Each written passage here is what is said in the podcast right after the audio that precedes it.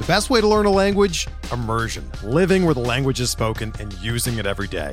But if that's not in the cards this year, you can still learn a language the second best way.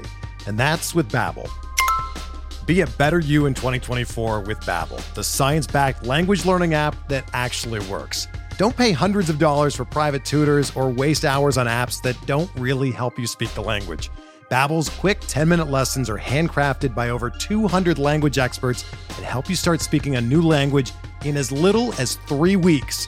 Babbel's designed by real people for real conversations, and their tips and tools are approachable, accessible, rooted in real-life situations, and delivered with conversation-based teaching, so you're ready to practice what you've learned in the real world.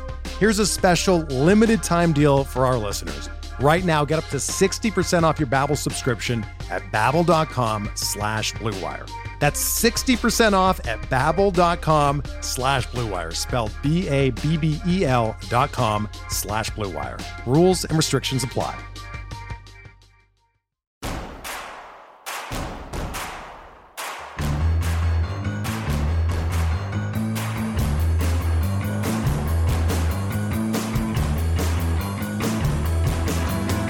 From your favorite source for Chicago White Sox talk, delivering news, interviews, analysis, and more.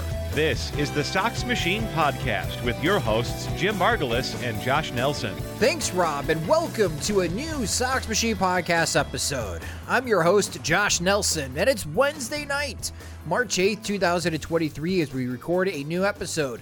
Hopefully, you got a chance to stay up late on Tuesday night to watch Yoan Moncada and Luis Robert Jr. play for Team Cuba against the Netherlands to start the World Baseball Classic. We'll talk about the WBC as it's underway, highlight upcoming watch parties that we'll be hosting along with our friends from the 108 next week as well.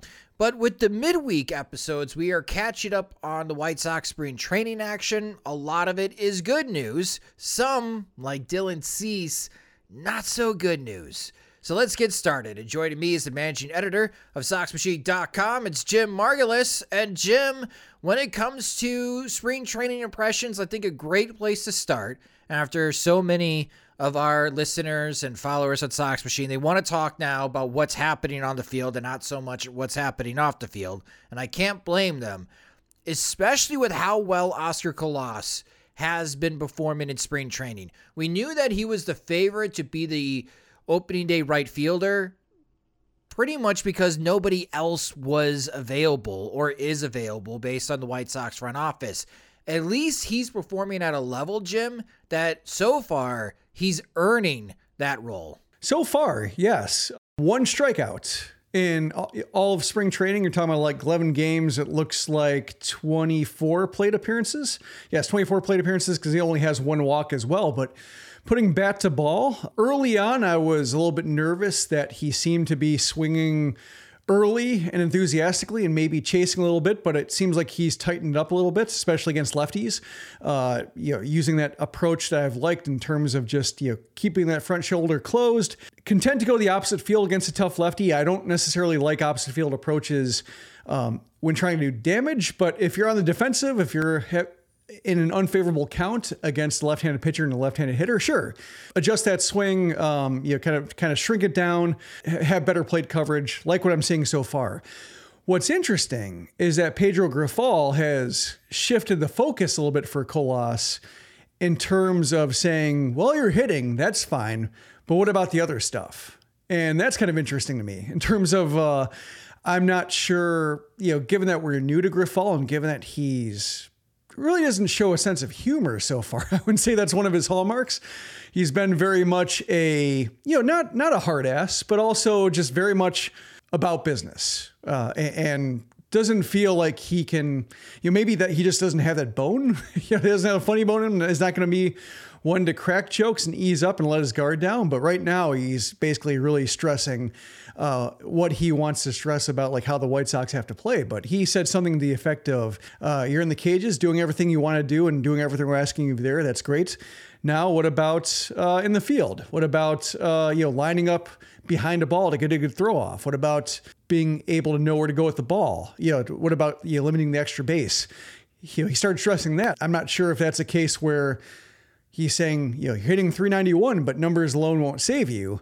You're going to have to do everything right. And maybe that's also a case where, like, it's a message not entirely about Colas, but the other outfielders as well. Like, this applies to Gavin Sheets. This applies to Eloy Jimenez, that they're also going to have to maintain the same kind of discipline in the field as well to make sure that they're not getting lazy or slacking off in terms of how they catch the ball, how they prepare to throw the ball, where they throw the ball to. But I thought that was, that's something else I'm going to be watching because I've been paying so much attention to his plate appearances, and you don't necessarily see with the Sox feed, the B-roll packages after the game. You don't see like routine fly out to right field or medium degree of difficulty fly ball to right field or single that dropped, but maybe shouldn't, but no runners are on base. So it didn't result in a hit that changed the game at all.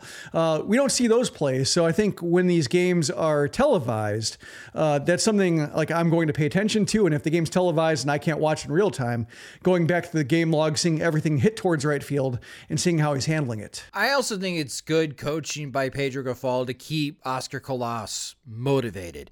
It is something to make mention last year, it seemed like when Colas was just destroying high A at Winston-Salem, there were some reports that he was getting frustrated that he hadn't been called up yet. Yeah, he had like an Instagram post, right? Was that, it was like a week where he was angry about his situation being in Winston-Salem. And I think coming out and saying, hey, yeah, you're hitting, man, but you know, we could see more power. Let's focus on that. Let's clean up defensively because this is the majors. You screw up and the ball hops off your glove. Suddenly a single becomes a double, or the guy on first is going to be all the way over to third base when they shouldn't be. So I like that type of coaching because this is a rookie. Keep them motivated. Just don't be satisfied that you're hitting close to 400. There's still some things that you need to iron out in the next couple of weeks at opening day. But what got me excited, so on Tuesday, the White Sox faced the Milwaukee Brewers, and they were facing Corbin Burnes. And I got a little bit excited with this game being televised and being streamed that we could watch this because, Corbin Burnes is going to be one of the National League Cy Young favorites, Jim? Mm-hmm. And while he's ramping up, Burnes is, and he's not at 100%. He's not ready to go for opening day. But for this White Sox team to see Colas and Andrew Vaughn face someone like Burnes, how would they fare? And for Oscar Colas, he drew a walk on a full count, and he laid off the sliders. Very tough sliders coming from Corbin Burnes. I thought that was a great first plate appearance. His second plate appearance, he's down 0-2, and Burnes is testing out his changeup, floats the changeup in the zone, and Colas lines it to right field for a single. And I thought that was just like chef's kiss. Like, that was perfect, Oscar. Like, two really good plate appearances against a National League Cy Young. Like, very impressive for a rookie. Colas at first at bat too, like he swung at one slider that was like one of, Burnes's good sliders, thigh high, but like, starts on the inside corner, then darts in, and a left-handed hitter is going to swing over the top of it. Like, perfect front door, really tight slider, well thrown. Right. Colas got fooled, but then like he didn't get fooled again, which I think is, a key. It's like, you can get fooled once, like he's a good pitcher, going to have some ugly swings, but then like he saw it twice more, I believe, in that bat and didn't offer either time and didn't look close to offering. Like, he might've flinched a little bit, but like in terms of like they weren't as good as that pitch, and he looked like he'd seen it before. So I like seeing that about him. Yeah, if Colas was just getting all the success against the AA pitchers that teams offered spring training, where he's getting all of his hits and productive at-bats in the 5th and 6th inning of games, then I would be a little skeptical of a 391 batting average. But when he's having these types of quality plate appearances, even at a National League Cy Young who's maybe at 75% ramped up for opening day, I still think that's pretty impressive. And we are seeing growth in spring training from Oscar Colas. Again, I think he is the one player that if he really hits the ground running on opening day, he could generate the most enthusiasm for White Sox fans getting back on the bandwagon and hoping for big things out of 2023, because he is mostly an unknown. But so far, he has been impressive at spring training. Moving back over to Andrew Vaughn against Corbin Burnes. We previewed the first base position. I talked a lot about the struggles for Andrew Vaughn against the slider in his first two seasons. And Jim, with runners on second and third, Corbin Burnes, 0-1, spins a slider, and it's dropping low and out of the zone. And man, it warmed my heart to see Andrew Vaughn poke that to left field. And he did such a good job dropping the barrel of the bat in the zone, barreling up that slider. And he didn't hit it on the ground. He was able to get enough loft on it to line a single and drive in two runs. That's exactly what Andrew Vaughn needs to do more of in 2023, because he's going to see that type of pitch more often, even on 0-1. And that made me really happy. Yeah, I think we've seen a lot of that hit. The line drives going to left field or left center over the shortstop's head into the left center power alley. A lot of singles so far, but also some lift. We don't have the StatCast data, so we don't have the exit velocity, but they look pretty sharp. Even if they're, off the end of the bat a little bit, they have enough life to, clearly get there. So I think that's what we wanted to see, because there was a James Fegan story from like a week or so ago, like the start of spring training, catching up with Andrew Vaughn and trying to figure out what Vaughn wants to get from this season. And we talked about it in his preview, going from surviving to thriving. And he basically said, I rolled over the ball too much last year. Just had a hard time getting the ball in the air. And as we know from, Vaughn and so many others, the opposite field power was not rewarded with the baseball. So pulling the ball, if you can, is really important to prioritize. And that's why I like seeing those line drives and fly balls going to left field, because it seemed like, based on where he was drafted, that he could do that, and that he was the best bat in the draft, both for when combining hit tool and power. And it's nice to see that power does seem like it can be redirected towards the pull field, now that the pull field is definitely where the extra base hits are with this baseball. I wonder, with his hands being held up higher, because he's gone through a stance change. Andrew Vaughn, his first two seasons, looked very crouched, looked very tight, wound up in a ball. And he had this great flat swing, which is excellent against velocity and four-seamers. And that's why he's put up tremendous numbers against the fastball. But anything breaking, I could see where his frustration lies, is that he's topping that pitch and he's beating it into the ground. But with his hands up higher, I wonder if that type of mechanics change allows him to have a better undercut swing on the types of breaking pitches that are breaking low in the zone, because that type of hit against Corbin Burnes, it drove in two runs there. But when you got runners in scoring position as a right-handed hitter against a right-handed pitcher, you're going to see the nastiest breaking stuff, because obviously the pitcher doesn't want to allow a run. So they're going to throw the nasty stuff that they got at you. And if Vaughn can consistently do this, Jim, in the regular season, that he goes for someone who's projected to drive in 80 RBIs, and if he could play more than 140 games, then I think it's realistic to where you said that you would take the over.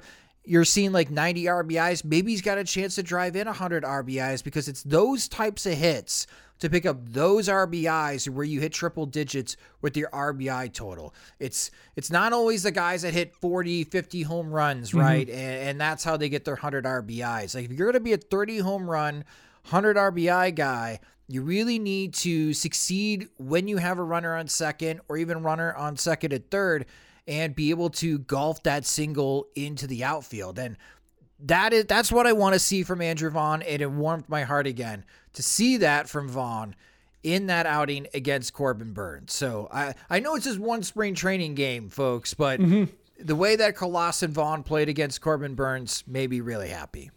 Yeah, the question with Vaughn here, I guess, if he's adjusting his hand position to get the barrel lower on breaking balls, will that cost him against fastballs? Or is it a matter of he was over prioritizing the heat, because even with he had the bat speed and the understanding of his timing with just getting hands in place to where you can do a little bit more with your swing than you're doing. So I guess we'll find that out month in the season or so, when we start seeing the StatCast data, the pitch value data, hot and cold zones, et cetera, to understand, is he giving something up?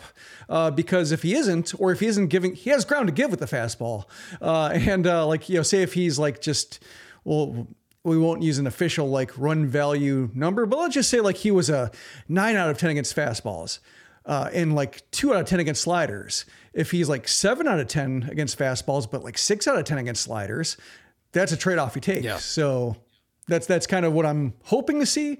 But if he can somehow maintain that 9 out of 10 and still like get to average against sliders, that would certainly be something the lineup could use as well. Absolutely. Elvis Andrus, he's ready for opening day. Like you could just fast forward for him. He's ready for opening day. Just 11 at bats, folks, but he's 6 for 11. 4 of the 6 hits have gone for extra bases. He's got 2 doubles, a triple, and a home run. He's walked twice. He's only struck out once. Jim, Elvis Andrus is ready for opening day. He looks every bit of the hitter that we saw late last year with the White Sox in spring training. Yeah, he almost looks angry. Like he's got a smile on his face a lot when you watch him. It's a case where he doesn't. Nothing about his demeanor suggests anger, but the way he's hitting is like, I couldn't get a job. I couldn't get a shortstop job anywhere. The Red Sox didn't want me. On and on and on. Like he looks like he's motivated and looks like kind of the way he looked last year after the A's cut him. And that was unfair. And, Nick Allen is not as good as Elvis Andrus. They just didn't want to pay him the money for his option to vest. And, that upset him, or just he understood the game, but he also that's BS. and that's fair to think that way when you're playing as well as anybody on the A's and you still don't get playing time or get your playing time taken away. So it is nice to see like that, I guess if you need motivation, still there because the entire league looked at him and went, meh, we can do without you. And the White Sox, you had to settle for a job on the other side of the infield for $3 million, and that could be a very good use of $3 million with the way he's playing. And looking at like the strikeout totals, we mentioned that Vaughn hasn't really struck out, Andrus hasn't struck out, Colas hasn't struck out. It seems like Jake Berger is the only guy striking out. Like he's we've been paying attention to him, and some of the power has been impressive, but also he's still swinging and missing a lot, has the contact issues. You look elsewhere in the lineup, Yasmani Grandal has 5 in 15 plate appearances, so that's kind of elevated. But elsewhere, like Sebi Zavala, so I guess both catchers are doing it. But when you look at anybody with like a meaningful sample, like nobody's really whiffing too much. And so I'm curious if that's a White Sox thing, if that's like a pitch clock thing, if that's a World Baseball Classic thing to where like a whole bunch of guys are getting reps that don't normally get them. But I'm encouraged by that because usually that's one of the things that carries over is And maybe there's not still a strong correlation, but walks and strikeouts, especially strikeouts, for guys who are on the fringe, improved contact usually has a little bit of meaning, or at least is worth exploring in the regular season to see if that's real. Whereas like somebody hitting 430 around an elevated strikeout rate does not mean a whole lot. Yeah, Jake Berger's strikeout rate is 43%. If that doesn't go down, he's not making the opening day roster. It's really that simple. Yeah, no walks either. So no, it's not like he's getting deep counts and is losing some 50-50 battles. It's pretty much all or nothing. Yeah. So that's on the offensive side. Let's talk about the pitching. And for two starting pitchers, a tale of two different stories here. Let's start with the good. Lance Lynn against the Milwaukee Brewers as he final tune-up before he joins Team USA. Lance Lynn looks strong. 4 innings, 2 hits allowed, no runs allowed, 1 walk, 5 strikeouts, and 40-some pitches. You mentioned that Elvis Andrus is hitting angry. It looks like Lance Lynn is somewhat pitching angry. Maybe angry at the way 2022 went for him because of dealing with the injury and really struggling after the injury. He didn't really find his groove until it was pretty much too late for him and the White Sox last year. Lance Lynn's looking good. Yeah. And the slider has a lot of movements. It does. Yeah. It's not the curveball, but it's a slider. Like, there were some at bats against the Brewers where they kept fouling pitches off, foul, fastball, cutter, 2-seamer, all dinking him. And then the slider came out and that got the swing and miss he was looking for. So, when thinking about him and thinking about his approach, that's something where when he's had starts with the White Sox that haven't been great, or at least, where it's a battle all night, it tends to be because the fastballs just keep getting fouled off and it just, the innings get long. And that's when he kind of comes off the mound, walking back to the dugout, perspiring quite a bit and grumpy. He's normally grumpy, but just the amount of, exertion is the only thing that's different between him angry at the hitter for wasting his time and angry at a hitter for making him work too hard. But the slider was nice to see, especially since, you know, sliders usually don't move all that much, or they can be elusive in, you know, Arizona. So like seeing that. Yes. And Lance Lynn's going to be starting for Team USA Monday night, and we will be having a playback watch party, and we'll be talking about our upcoming playback schedule for the watch parties during the World Baseball Classic, but we will be hosting one Monday night as Lance Lynn starts for Team USA against Canada. Can't wait for you guys to join us and be able to root on Lance Lynn. Maybe we'll be lucky and both Lance Lynn and Tim Anderson will be featured in that game. We have to get to the bad news. And I don't think it's like, oh my gosh, the world is ending news. It's a little concerning because it is by far and away the worst that Dylan Cease has ever looked since I have watched him pitch for any affiliate or his time with the White Sox, Jim. 0 2/3 inning, so just 2 outs. I just looked at the line. Like I had looked at the whole thing, and looking at the box score now, I started laughing. 7 hits allowed, 11 earned runs allowed, 4 walks, no strikeouts, and a grand slam. Every runner Dylan Cease allowed scored. He allowed 11 runners. And the funny thing is that he only got like 1 out in the first inning, and Pedro Grifol pulled him and brought in John Park to finish out the rest of the first inning, and then sent Cease back out in the second inning to get more work. And it didn't get any better for Dylan Cease. And we can laugh at it. It's spring training. The one thing that you're hoping for with Dylan Cease is make sure that he's not hurt. According to James Fegan, who was at the stadium, he said that the stadium gun topped out at 95 miles per hour for Dylan Cease. That is nowhere near where he usually is velocity-wise. And pitching coach Ethan Katz did mention, Jim, before spring training started, that they're going to take it slower with Dylan Cease getting ready for the season, with just the taxing of the season that he had previously in 2022. They want to be mindful of the fact that they don't want to burn him out and possibly get him hurt with the workload that he had in 2022. And I think that's a sound strategy. He's got a couple more weeks left in spring training. He could take his time to get ready to go for the opening day start against the Houston Astros. But I think it's safe to say Dylan Cease is just not ready for opening day yet. And that's fine. And apparently it really came out against Kansas City Wednesday night. Yeah, I have to calculate that game score. Maybe I'll do that during the break. Just exactly what it is. Because, yeah, not even a strikeout, so you don't even get points for that. I will have to do that. So stay tuned to see what number that comes up with. But how negative can you get in game score? I think, you know, it's unlimited. I don't think it's like quarterback rating to where it goes to 0. Like, I think you can just keep going, but there's usually just a point where, you know, it's not like the 1890s anymore where just there's only one pitcher and he has to wear it for 9 innings. It's a case where like they pull him pretty quick. So the damage is pretty minimal, but I will look that up or calculate myself since the box score does not have it yet. But yeah, 95 is concerning. Not so much like in terms of like, he's not going to get better. Because Lucas Giolito, his velocity was down a little bit and he didn't sound too concerned. And, you know, maybe there isn't a reason to be concerned yet. You know, I don't want to overreact. It's definitely a case where see what it looks like after he builds up strength, and then see if there's that kind of late spring dip that people talk about, the dead arm period, and then like see if he gets it back by opening day. But it does paint a picture of like what Cease looks like right now if he doesn't have his power. And we, you know, we've seen the same thing with like Lucas Giolito going from 94 to 92, like is a fine line he has to walk. Like given that Cease is not really a command guy and that he does deal with an elevated walk rate, like it does make it very clear, at least to me, like that's my first reaction to this is like, we haven't really seen Cease pitch at like 95 and we probably don't want to given where he is in his, you know, control and his command. Right now he kind of gets by with more hammer than chisel. And he didn't have the hammer tonight. And so the Royals hammered him. One thing about Dylan Cease, though, when he has these types of bad outings, that he is very cerebral. He'll go into the film and see what he did wrong, and he will take this personally. I do not expect him to allow 11 base runners in his next outing and all of them to score. I don't expect that from Dylan Cease. It's just, it's funny because it's spring training. It's early. He's trying to get ready for the season.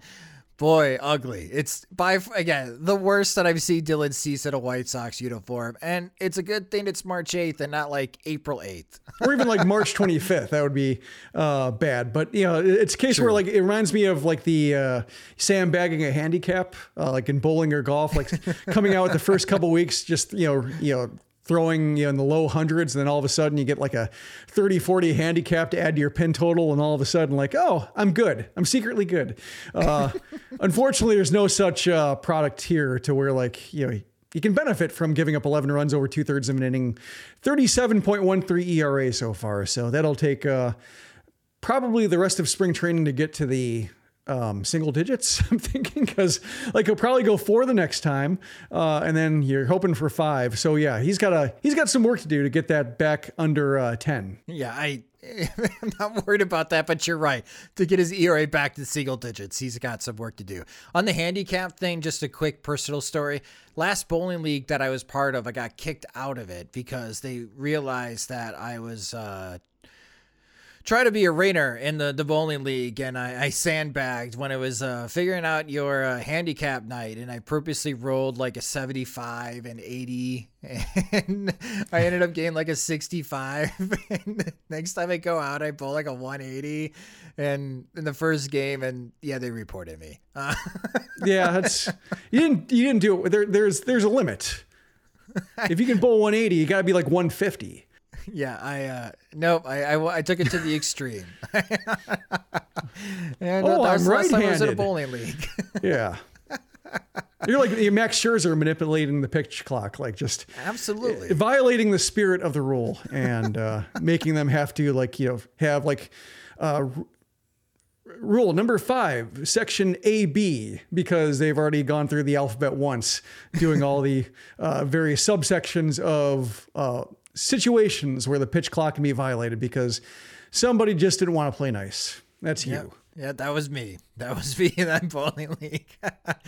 But we're going to take a quick break for a word from our sponsors. But coming up next, we're going to talk about the World Baseball Classic on the Sox Machine podcast. Kick off the new year with new gear built to last. Our friends at Shady Rays have you covered from the sun to the slopes with premium polarized shades, customable snow glasses, and much more. Shady Rays is an independent sunglasses company that offers a world-class product that's just as good as any expensive pair you've worn. Durable frames and extremely clear optics for outdoor adventures. And that's not all. Shady Rays offers the most insane protection in all of eyewear. Every pair of sunglasses is backed by lost and broken replacements. If you lose or break your pair, even on day one, they told us they will send you a brand new pair, no questions asked. Wear your Shady Rays with confidence because they have your back long after you purchase. With Shady Rays, you can look good and feel good. To date, they have donated over 20 million meals to fight hunger with Feeding America. If you don't love them, exchange them for a new pair or return them for free within 30 days. There's no risk when you shop with Shady Rays. Their team always has your back. I actually have 3 pairs from Shady Rays because they just look awesome, and I'm very picky about my sunglasses. Sometimes I like to match my sunglasses with my outfit. I could be that way. And exclusively for our listeners, Shady Rays is giving out their best deal of the new year. Go to ShadyRays.com and use promo code SOXMACHINE for 50% off 2 pairs of polarized sunglasses. Again, that's ShadyRays.com, promo code SOXMACHINE. Try for yourself. The shades rated 5 stars by over 200,000 people. We're driven by the search for better. But when it comes to hiring, the best way to search for a candidate isn't to search at all. Don't search, match with Indeed. Indeed is your matching and hiring platform with over 350 million global monthly visitors, according to Indeed data, and a matching engine that helps you find quality candidates fast. Ditch the busy work. Use Indeed for scheduling, screening, and messaging so you can connect with candidates faster. Leveraging over 140 million qualifications and preferences every day, Indeed's matching engine is constantly learning from your preferences, so the more you use Indeed, the better it gets. Join more than 3.5 million businesses worldwide that use Indeed to hire great talent fast. And listeners of this show will get a $75 sponsored job credit to get your jobs more visibility at Indeed.com/BlueWire. Just go to Indeed.com/BlueWire right now and support our show by saying that you heard about Indeed on this podcast. That's Indeed.com/BlueWire. Terms and conditions apply. Need to hire? You need Indeed. Welcome back to the Sox Machine podcast. Before we pivot the conversation to the World Baseball Classic, Jim has an update on Dylan Cease's game score. And what was the final calculation, Jim? Well, you start with 40 points. Let's go there because that's what makes this alarming. Start with 40 points, and you add 2 points for each out recorded. So he got 2 outs, so that's 4 points. So he tops out at 44 because he had no strikeouts. And then you start moving points. 2 points for each walk allowed. So that's -8. You remove 2 points for each hit allowed. That's 7. So that's 14. You remove 3 points for each run allowed. That's 11. So it's 33. Then you remove 6 additional points for each homer allowed. He allowed 1 homer. So that's 6 points. So he finished with -17. And just for context, the worst game score in any start last year was Kohei Arihara for the Rangers, who had -13 over 3 innings. The worst starts by a White Sox pitcher was Dallas Keuchel. You remember the game where he allowed 10 runs in the first inning? Yeah, back in April against Cleveland. Yes, that was -2. So that Keuchel start, -2. Dylan Cease in his spring training start, -17. Yikes. So let's hope that is the worst performance of 2023 for Dylan Cease. Hopefully that's the worst performance in his career. Hopefully that's the worst performance of any White Sox pitcher in 2023. It's only spring training. That's the good news. All right. So let's talk about the World Baseball Classic as it's officially getting started in Taiwan. You got Pool A teams playing against one another, and Cuba and the Netherlands kicked it off, and the Netherlands won that game 4-2. It was a entertaining game, especially if you stayed up for the first half. A really tight game before the Netherlands scored. They put up a crooked number. They scored 3 runs in an inning late. And for a White Sox fan watching Cuba, it was fun because you had Yoan Moncada and Luis Robert batting second and third in the lineup. Yoan Moncada was 0-for-3 with the walk. Luis Robert struck out in his first 3 plate appearances, but he did get a double. He was 1-for-4. So not the greatest start for the White Sox players in the World Baseball Classic, but still pretty cool to see because it's Cuba. This is the first time they're allowing major leaguers of Cuban descent to play internationally for Team Cuba. And it was cool to see Moncada and Robert lined up for Cuba, Jim. Yeah. Not cool to see the way Robert was swinging, but with him, we talk about Cease struggling and, some performances being scary. We know that there are going to be games like this. There could be series like this. There could even be weeks like this. So, to me, it seems I'd rather get out of your system. Typically speaking, his talent emerges when he's healthy. And the discipline, there's some ebbs, there's some flows, highs and lows. And he gets out of control at times. Then it takes a few painful games to rein it in. So hopefully this is the case where you talk about Cease having the worst start of the season. Hopefully, I'm guessing it's not going to be the only time we see Robert strike out in 3 consecutive games or 3 consecutive plate appearances. But hope, given the stakes, given that we're Cuban players and basically every player, but, Cuba is one of those countries that really use the World Baseball Classic as a measuring stick, given that some of these guys have, not played stateside, that they're going to be using it as a proving ground that, it should tighten up. The stakes are high enough to where there should be real regular season consequences felt, even if it doesn't count towards his regular season totals. The Netherlands have a pretty strong infield. At third base, you got Andrelton Simmons. At shortstop, you got Xander Bogaerts. I thought that was interesting, as I thought Bogaerts was going to play more. Well, the idea was maybe Bogaerts playing more third base if Manny Machado is going to be DHing for San Diego, but Bogaerts will be the starting shortstop for San Diego, and he's the starting shortstop for the Netherlands. Then you have Jonathan Scope, who is playing second base, and then you have Didi Gregorius playing first base for the Netherlands. that's a pretty, for the World Baseball Classic, that's a pretty good infield from first to third. That makes the Netherlands pretty sneaky coming out of this pool group for Pool A and getting an opportunity to reach to the semifinals. But the one player that really impressed me while watching the game is Yariel Rodriguez, who was the starting pitcher for Cuba. And he went 4 innings, allowed just 3 hits, 1 earned run, walked 1, and he struck out 6. And Jim, he is a reliever in the Japan League. And he has this upper 90s fastball and a wicked slider. And this is something that I did not know until I was watching the broadcast.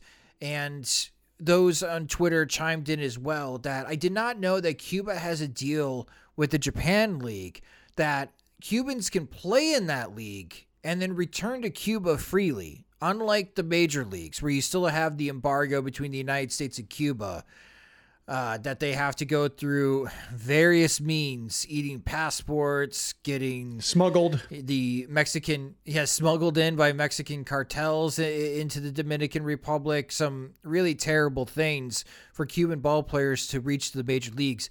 I didn't know that deal existed between Japan and Cuba, that they could freely play. And this is why someone like Yariel Rodriguez, when you watch him, it's like, man, you should be in the major leagues. Like, you're 25 and you got this type of stuff. You look great. Like, you just froze Xander Bogaerts on a really nasty slider. The White Sox should pick up the phone and call you.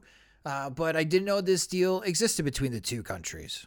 Yeah, that's how I knew about it, but only because, like, Oscar Colas, that's, how he had his ability to play, matriculate up the Japanese system, the NPB system. So, I was aware of it, but yeah, seeing it recontextualized in the World Baseball Classic, especially since we haven't seen it for years, the pandemic getting in the way of having one. So it's been since 2017 that we've seen these players cross back over from where whatever leagues they've been playing in to play for their countries. And yeah, that's definitely one of them, to where, the kind of players we're talking about, wanting to prove themselves on the stage. Like, yeah, if you can throw high 90s and if you're good enough to, we saw with Colas that the fact that, he was only in the minors in Japan, but he worked his way up and got some at-bats at the pro level at the end of the season and did okay. There's talent there. If you're good enough to play in Japan, they don't just take anybody. Mm-hmm. I would say like Taiwan, that's a case where they'll take Manny Ramirez, in his 40s to get some drawing power and to get some, just any kind of professional sheen to it. But and I think the Korean League had the same thing until, maybe 5-6 years ago, to where the standard play rose to where, they weren't just taking anybody. They really were starting to get some momentum in terms of just how the quality of players they're developing on the mainland. So it's a case where the players Japan gets and the players who make their way at the minors are usually can ball pretty well. So with Oscar Colas playing in Japan through this agreement, for him to get posted and then sign with the White Sox, is the embargo still in place for him? Or did he find a loophole? Yeah, I think he defected. So he kind of left his contract, and there was a case where there was a dispute over where he should have been when it came to level, to where and I think the pandemic also played a part in terms of did that count as a season or not on his contract, when it came to years or seasons. And then so then he defected from there. Okay, got it. Well, Yariel Rodriguez pitched really well. And with the other interesting thing too, is that if a pitcher throws more than 50 pitches in their appearance, they have a mandatory rest of 4 days, preventing coaches, especially for major league pitchers, that not abusing them during the tournament. If they throw more than, I think it's 30 pitches, they have to take at least a day off. If they throw in back-to-back days, they must take that third day off. So I like the limits. I know it may complicate matters for the managers for these respective countries, especially for some of the countries that are really thin on the pitching front. But Yariel Rodriguez, if you watch Cuba and if he gets another opportunity to start for Cuba, I highly recommend watching him because he was really impressive.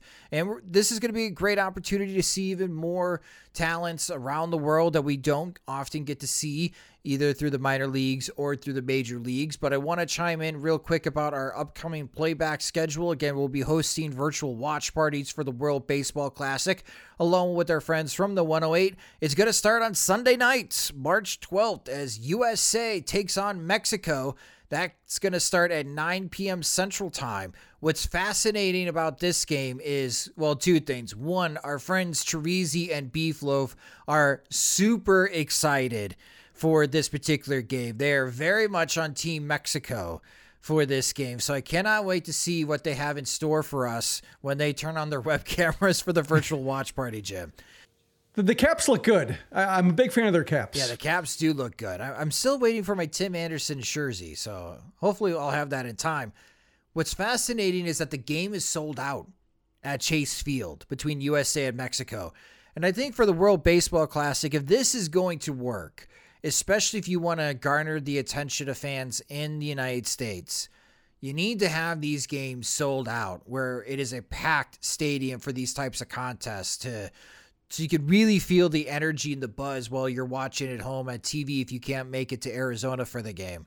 And I think that's a great way to start USA and Mexico, Jim, in a sold-out crowd. When it comes to just people adopting the countries of their homelands or from their heritage, like, you know, with the I like when, you know, Vinny Pasquantino goes to play for Italy, or Harry Ford goes to play for, you know, Great Britain. The ties might be, you know, tenuous or maybe like distant, but it's nice to see like just the effort being made, like especially, you know, Vinny Pasquantino, like, you know, taking the nickname the Italian Nightmare, and then you know, embracing that and then trying to get some, you know, just get some momentum going for baseball in Italy. Like, even if it's a case where it's largely American players doing the work and the ambassadorship, but yeah, that's what's nice to see. And especially when you get these, you know, a case where it's like, you know, USA versus Mexico and the game's in Arizona. And so you have a lot of, you know, Hispanic people in that area that want to root for Mexico. And just like, yeah, if that doesn't sell out, then it's a case where like, there's really no interest. So yeah, I'm looking forward to seeing the crowds. Like, yeah, I know that a lot of people were irritated with the horn in the field mic, the Cuban fan going off. But like, yeah, I understand that just because it is a case where it's not like the Oakland setup, right, or it's not like the Dominican you know, Winter League setup of just the band, the distant band,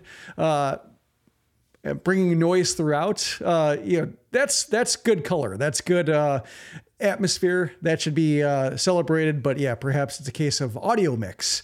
You know, maybe not making that horn be as present as it was, but we should embrace whatever flavors people bring into it, because when you watch the Dominican Winter League or Venezuelan Winter League, the Caribbean series games, and you see the nonstop noise and the chants and the songs, that's what you want. And you shouldn't, that shouldn't be diminished just because the game's in the States. Like, if you have you know, Dominican Republic playing the United States, bring the Dominican Republic sounds, bring the celebrations. I want to see that. And that's a way to break down kind of the stodginess of the American game, which we've seen, you know, lessen with, you know, fits and starts, and sometimes there are setbacks, but ultimately it's just, you're going to have to, you know, when you have these culture, I don't want to say clashes, but when you have them meet, that's when they start melting into each other, is when you have it in a series like this, where you do have one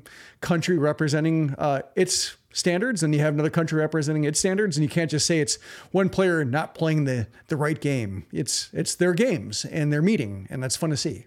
The thing about the Cuba horn guy, though, one, he had no rhythm whatsoever. Two, he sat right behind home plate and was just blaring it into the field mic. Like, I'm with you. I'm not trying to throw a wet blanket on the horn guy for Cuba. He needs more of an ensemble behind him, because in Miami, when you're going to have Venezuela and Dominican Republic, or Puerto Rico against Dominican Republic, those countries facing each other, you're getting the full band. And then that's great to hear. Yeah. The Cuba horn guy sounds like a 5-year-old that stopped at Walmart and picked up a plastic trumpet and just blowing into it randomly. Like, yeah. Not good. Yeah, the people without rhythm, there are people in those bands that don't have rhythm, but they're drowned out. It's a chorus, so they can be masked. But, you know, it does sometimes take one person to get the ball rolling, and maybe he's a one-man band right now, but maybe he'll...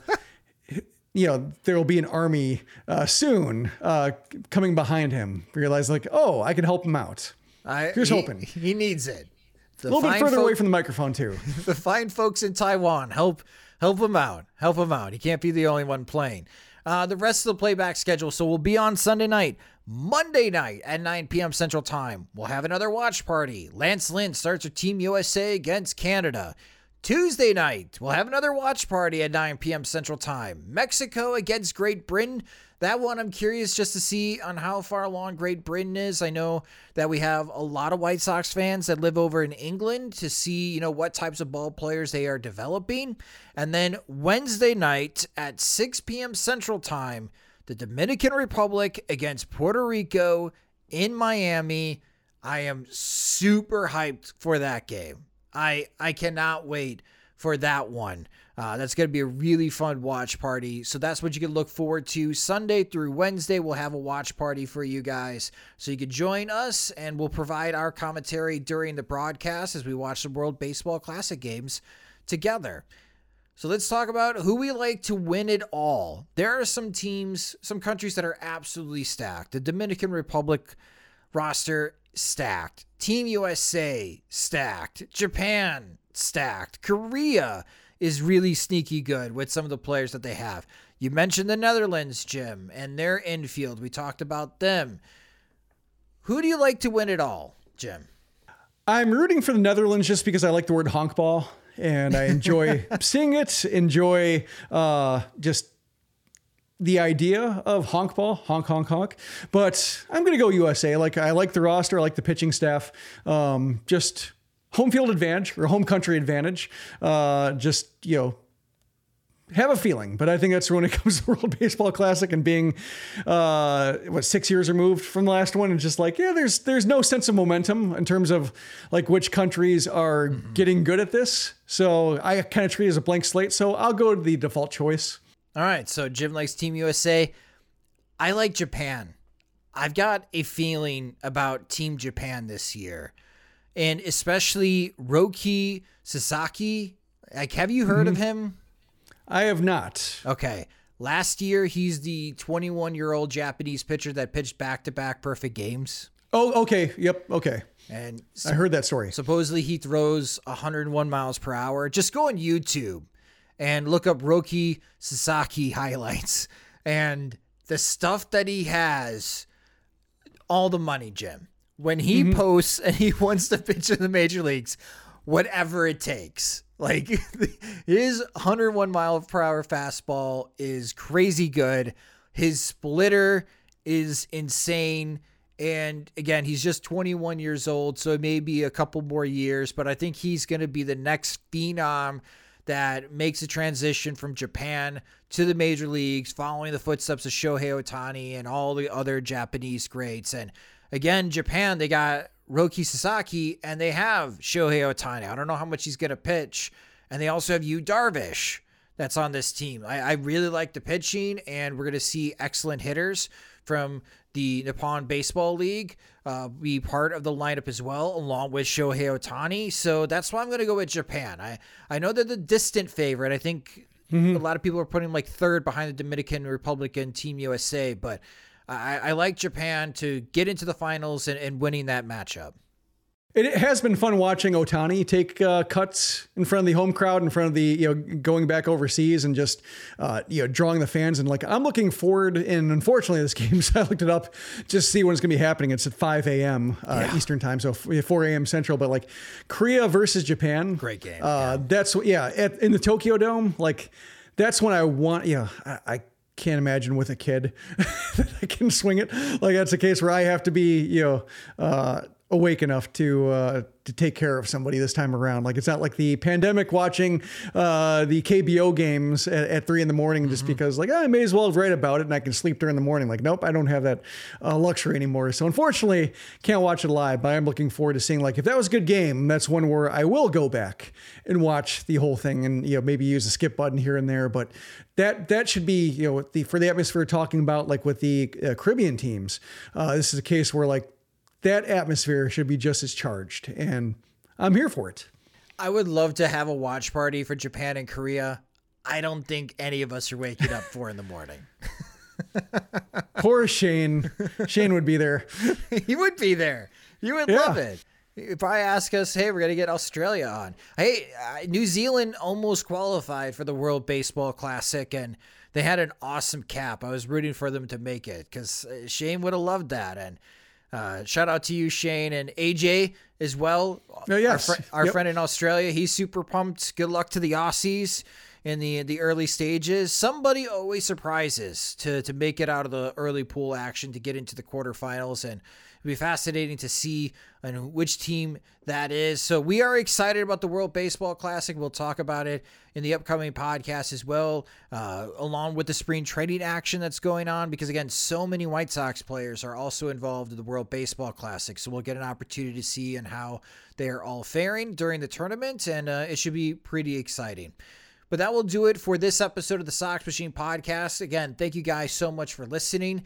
And if you just discovered the Sox Machine Podcast, you can follow us on Twitter. We're at Sox Machine. You can follow me on Twitter at @SoxMachine_Josh. Subscribe to our YouTube channel at youtube.com/SoxMachine. I just posted up more 2023 Major League Baseball draft film of Virginia catcher Kyle Teal. And I also wrote a draft report on SoxMachine.com. So that's just an example of some of the video content that we'll post on our YouTube channel. So please subscribe and watch our videos there. And if you are just subscribing to the Sox Machine Podcast, you subscribe to the show wherever you listen to podcasts, such as Apple Music, and Spotify. If you enjoy your work and you would like more, you can help support us at patreon.com/SoxMachine, where our Patreon supporters, they get exclusive content, they get ad-free versions of both the podcast and website, and when we have new Sox Machine swag, they're the first ones to receive it. Monthly plans start at $2, or you can save with an annual subscription. Again, you can sign up at patreon.com/SoxMachine. The Sox Machine Podcast is a production of SoxMachine.com, your home for all things Chicago White Sox baseball, and part of the Blue Wire Podcast Network. Alongside Jim Margulis, I'm Josh Nelson. Thanks for listening and watching.